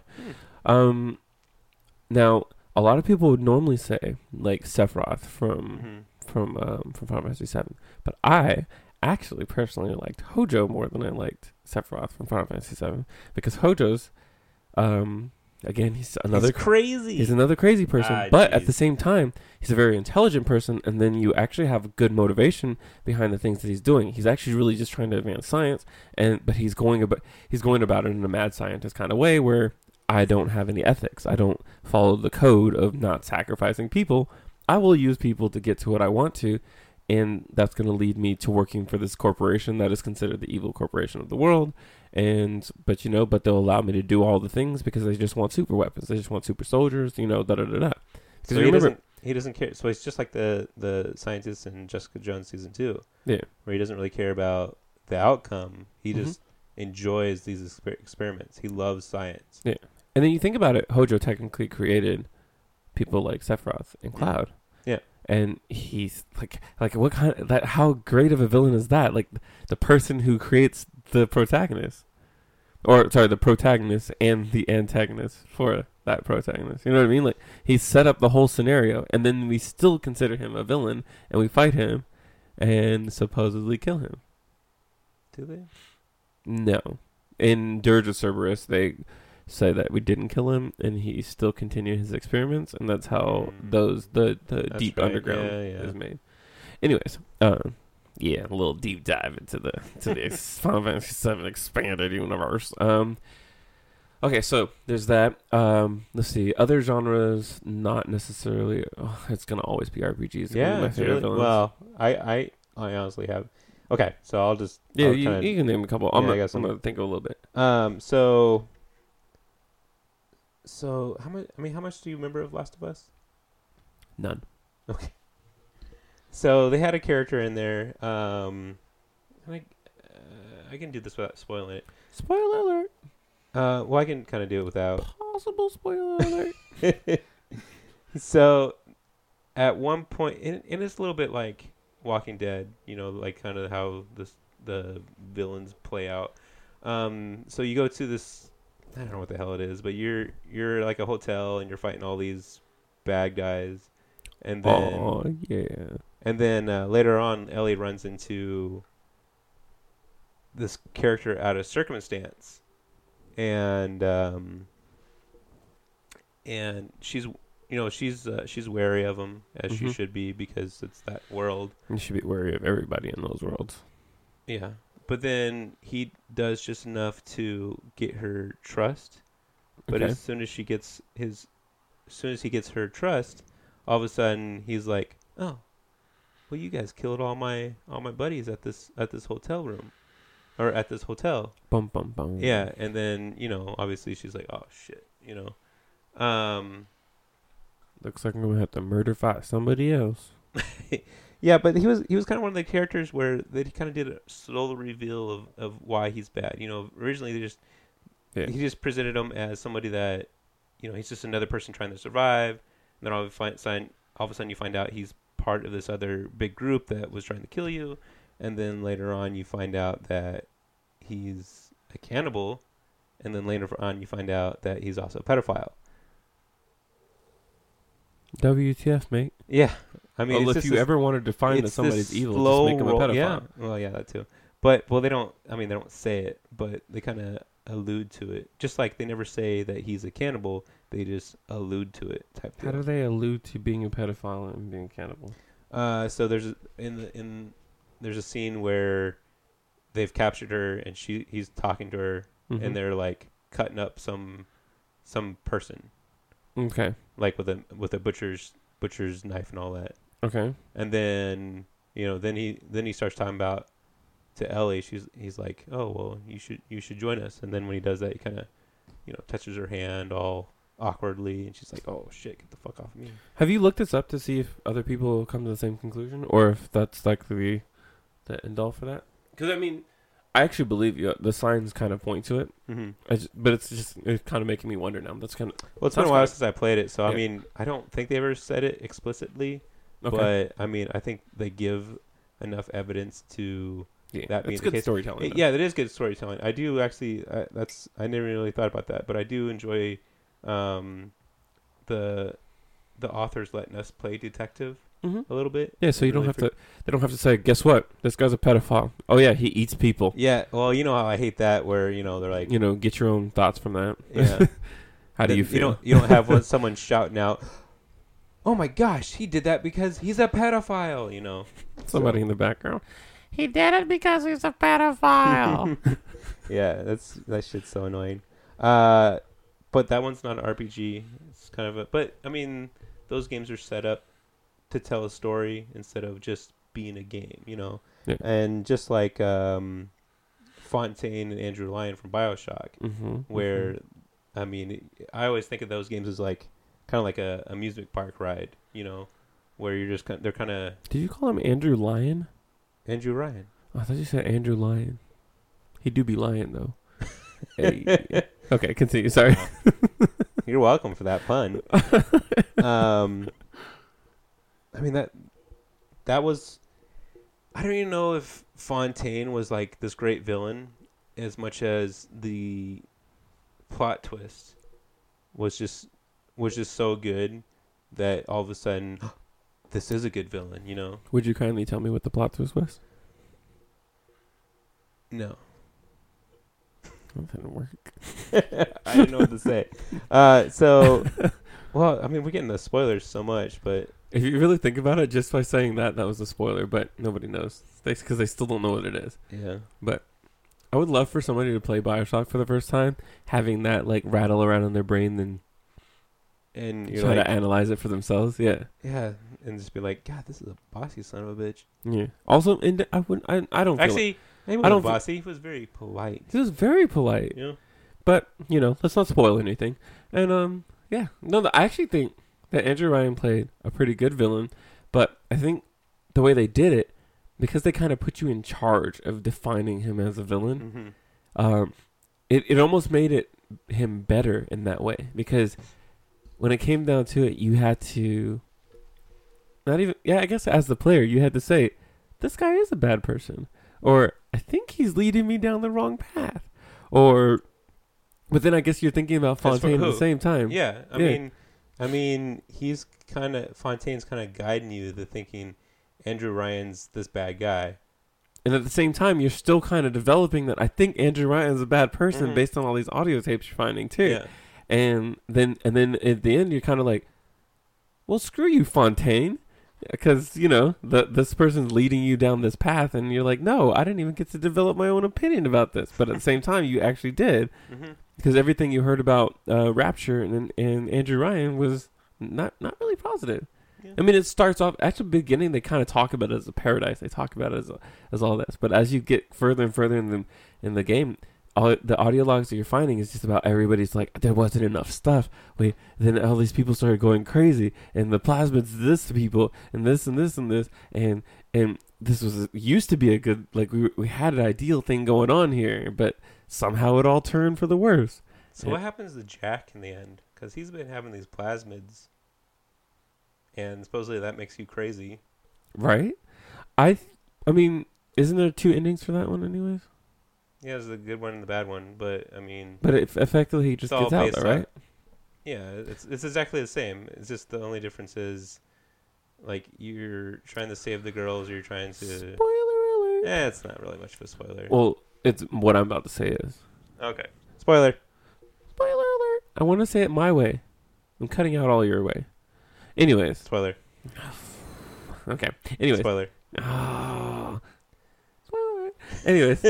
Next one. No, what I was actually going to go for is I kind of ignore Bioshock 2 altogether. I don't really like that. Maybe we should, sorry to cut you off there, but maybe we should do the really scale with the spoiler. We can be like, this is a really big spoiler. Okay. Bioshock Infinite. The ending of Bioshock Infinite kind of left it or defined the ending of Bioshock 1. No. Bioshock. Because that's what it leaves you. That should be an attack in our game. Bioshock. Yeah. Mm-hmm. Okay. And they say that every time they attack. Bioshock. Yeah. Yeah, exactly. No, but if you really think about it, because of the multiple endings at the end of 1, and because of the way that they define the universe in Bioshock Infinite, it almost makes sense that there is multiple ways that these things can turn out, and that Jack has multiple ways that he would live after these plasmids, and or leading up to these plasmids. Like he's responsible for part of the society that exists in Rapture because he's part of that tree of events that leads to Rapture being created, and that and the other the floating city, which I still can't remember the name of, in Bioshock Infinite. I know, right? Doesn't it suck when that? Anyways, yeah. Anyways, that's another game where it's hard to define like villains, because at the very end of those games they just go, but it's all your fault. You actually started this. You know that, right? And then, like, the decision that you made before this whole thing started was the reason why any of these people even exist, or any of these people even took these paths. You know? Yeah, it's kind of crazy the way they did that for Infinite. It was like, well, here's the big send-off, and we're actually going to end this series on one of those notes where you can have an ending if you want an ending. But if you look at it, if you dig any deeper, there's no ending. Yeah. And... I mean, which I remember, is like perfect for the name. It's Infinite. I remember my old roommate all pissed up, was annoyed with Bioshock Infinite because, well, he loved Rapture, you know, like that world and everything. But then Infinite, he thought Infinite made Rapture seem so insignificant. Mm-hmm. And so that's what kind of annoyed him. And yeah, but Rapture is the parallel to the floating city in Bioshock Infinite. I mean, if you think about it, Rapture is the other storyline. It's the other branch that it could have taken. Yeah, but you think about Comstock. The infinite factor of it all. Oh, no, I know. But Comstock is like Andrew Ryan. Right. And I can't remember who's the parallel for Fontaine. I don't remember. It might have been a split for the characters anyways. But yeah, like they're... I guess, yeah, you can kind of think of it as insignificant, but then if you play the DLCs, the Burial by Sea, then, or Burial at Sea, anyways, they kind of define more significance to it, but to Rapture, yeah. I don't want DLC being like. I know it shouldn't have to be used to define it. I think it was kind of like a. Was it like, oh, sorry guys, we didn't mean to make the original Bioshock seem insignificant. Here, check this out. Or there was so much stuff to it that they had already drawn parallels to, but a lot of people didn't get, and they were like, okay, never mind. Let's just give them like the defined thing. We don't need them. These people aren't smart enough to actually define it for themselves. Oh jeez, where's our Bioshock 4, by the way? What the hell's going on with that? Never gonna happen. I don't want a Bioshock 4. I think Bioshock Infinite wrapped it up really nicely with a bow. No. Anyways, so we are almost out of time. We are actually out of time. Did you have anything else you want to talk about? Well, I was going to talk about Ra's al Ghul and Albedo, but... You know what, actually? Take it away with Albedo. Why do you think he's a good villain? Because he's such a believable person. His motivations are, like, they're grounded in, like, human... psychology. Like, there's not... If you really think about it, the way he feels about being the one of them, spoiler alert, that can't die, it would make you feel different. If you can see everybody else around you dying, and you're the one that you know you can't die, then death loses as much... It loses meaning that it would normally have to a person that can die. And if you want to be like everybody else, and this is as a kid you find out you can't die, then... it would drive you a little crazy. And then death would start to lose significance, which would be, if death has no significance, then killing people wouldn't be a crime, right?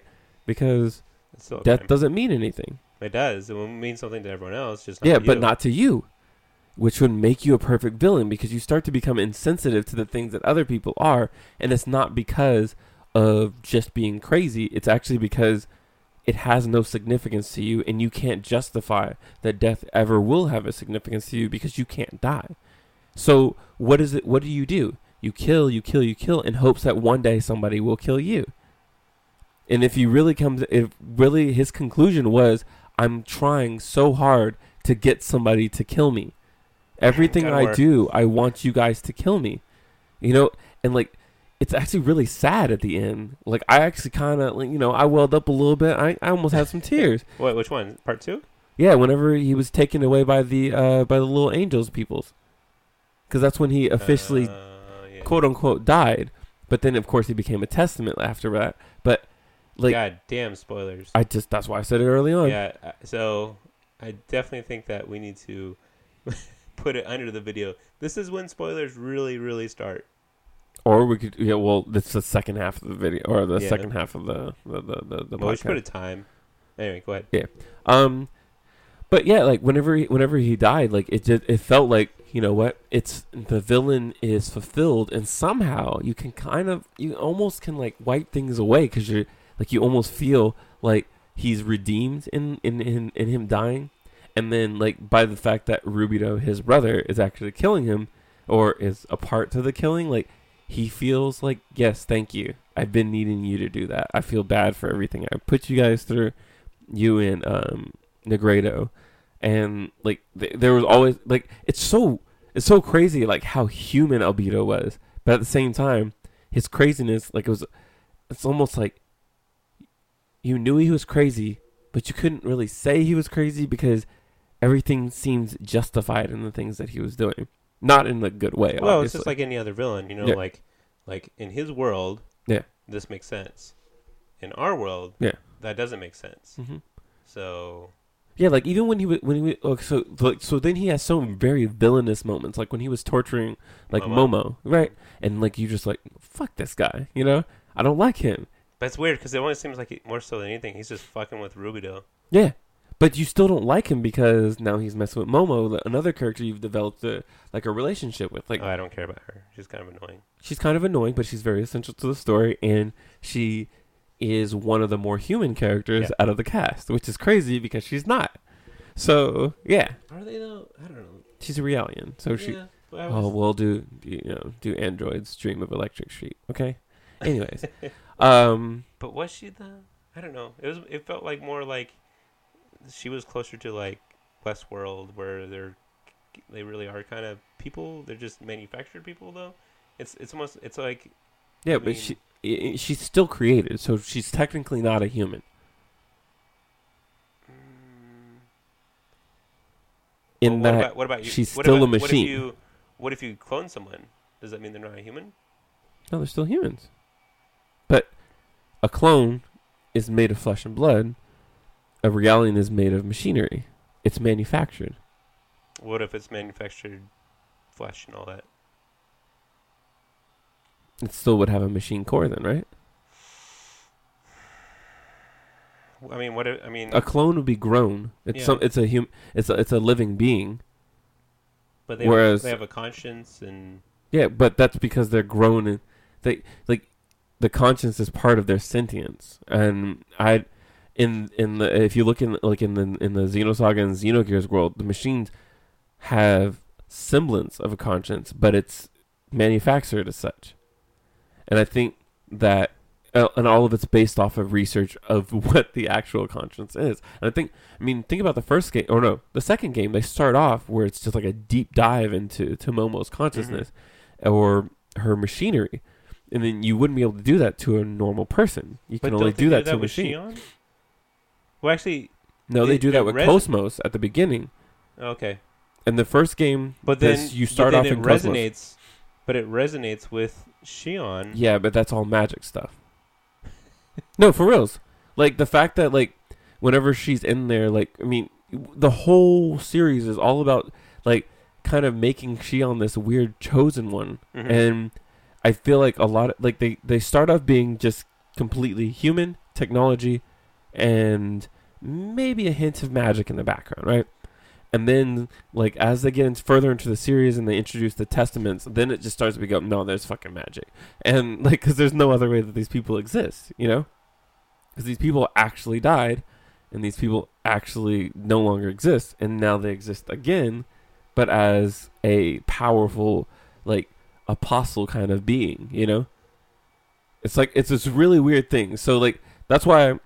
If I'm defining just based on the technology, Momo would never be considered human. But if we're defining it based on the magic that somehow Momo's consciousness is something that she inherited from Mizrahi and that it's resemblance of his daughter or whatever, or it's his passed down conscience of his daughter. So what's the difference between Pinocchio when he's wooden and when he's a real boy? Magic. He has to go pee. That's it. He has to eat, piss, and poop. Yeah, but he goes from being... So if you're human, that's the only difference. But does Momo be in poop? Probably not. I'm not sure. It doesn't go into that. Yeah, no. I'm just going to say not. Probably not.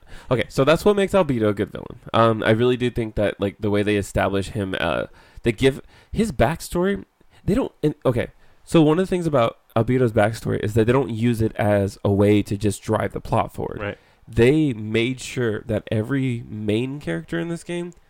that they knew that you were going to have, that were going to be essential to the story, they fully defined their backstory. They went all the way into their backstory, and sometimes to a point where it did feel like they were dragging things along. That's probably why they give Ziggurat 8 his own story, his own game. Because they forgot about him in the games. In the Xenosaga games, yeah. Mm. But everybody else got a really full story, whether it be Junior or Rubidoux, and Albedo. And Negredo kind of got his, but Negredo's story was so heavily involved with everybody else that they didn't... I don't think they felt a need to define him individually because his definition was based on the fact that he was one of the three, you know? One of the horsemen. If you will, because I think they constantly alluded to that. We almost contained the villains. Huh? We almost contained this podcast, the villains.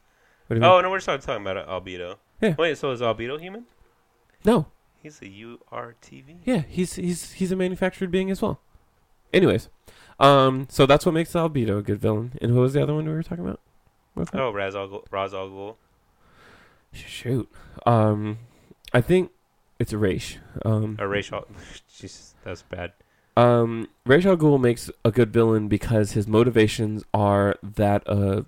Actually, you can really compare his motivations to Ultron or not Ultron, to Thanos. Thanos, yeah. He actually has this idea that I have to kill these people because these people will otherwise destroy the Earth. These people will, they're weak. They're weak. They're not the people. I believe in pure Darwinism in that if I am the strong, then I have to purge the weak. Yep. And in doing so, he has obviously the wrong methods because you shouldn't just go around mass killing people. Because society says that.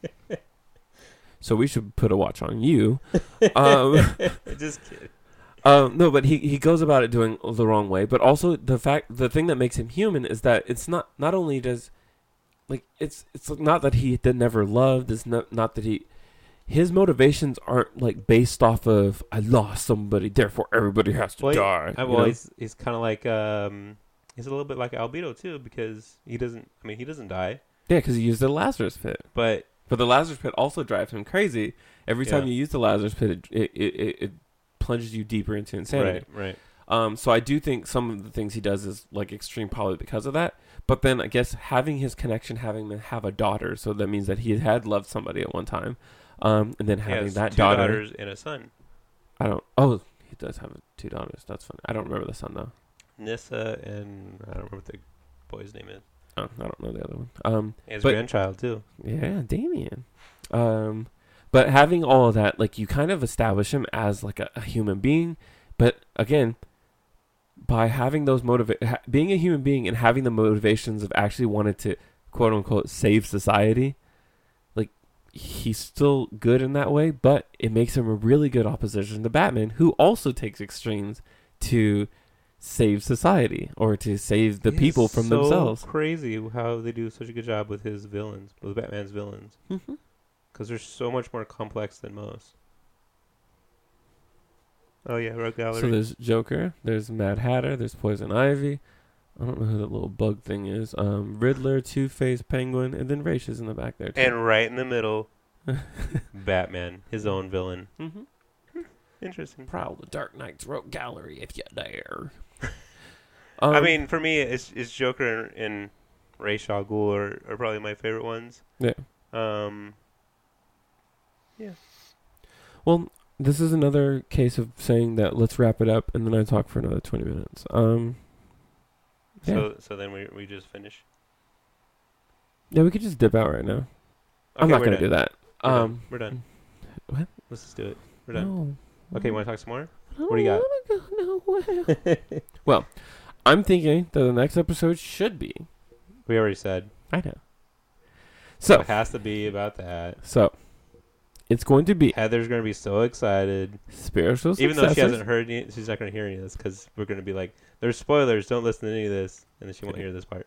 But you can listen to the last couple minutes. So, the next episode is going to be spiritual successors, sequels, prequels. I didn't know it was going to be prequels, too.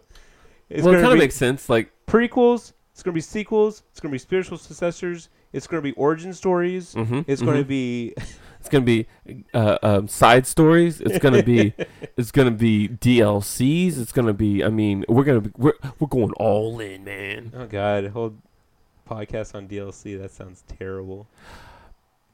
Actually, I feel like that right there. That should be our only 10-minute thing. That's our only paid podcast. Wow. That would be hilarious. Wow. Anyways, well, that's what it's going to be about. All the other things, kind of joking, but I can still probably talk about those, so they'll probably be brought up in short, for sure. Okay, we'll talk about that stuff. I'll talk about this stuff. You don't have to. You can just be quiet. I don't want to do that. I know. I'd rather argue with you. I know, because you're going to be like, DLCs are actually good. No, I think that the practice of releasing content after the initial release of a product is quite intuitive. Well, realistically, They just, the way they do it, the execution of it is bad. And we're out. Bye.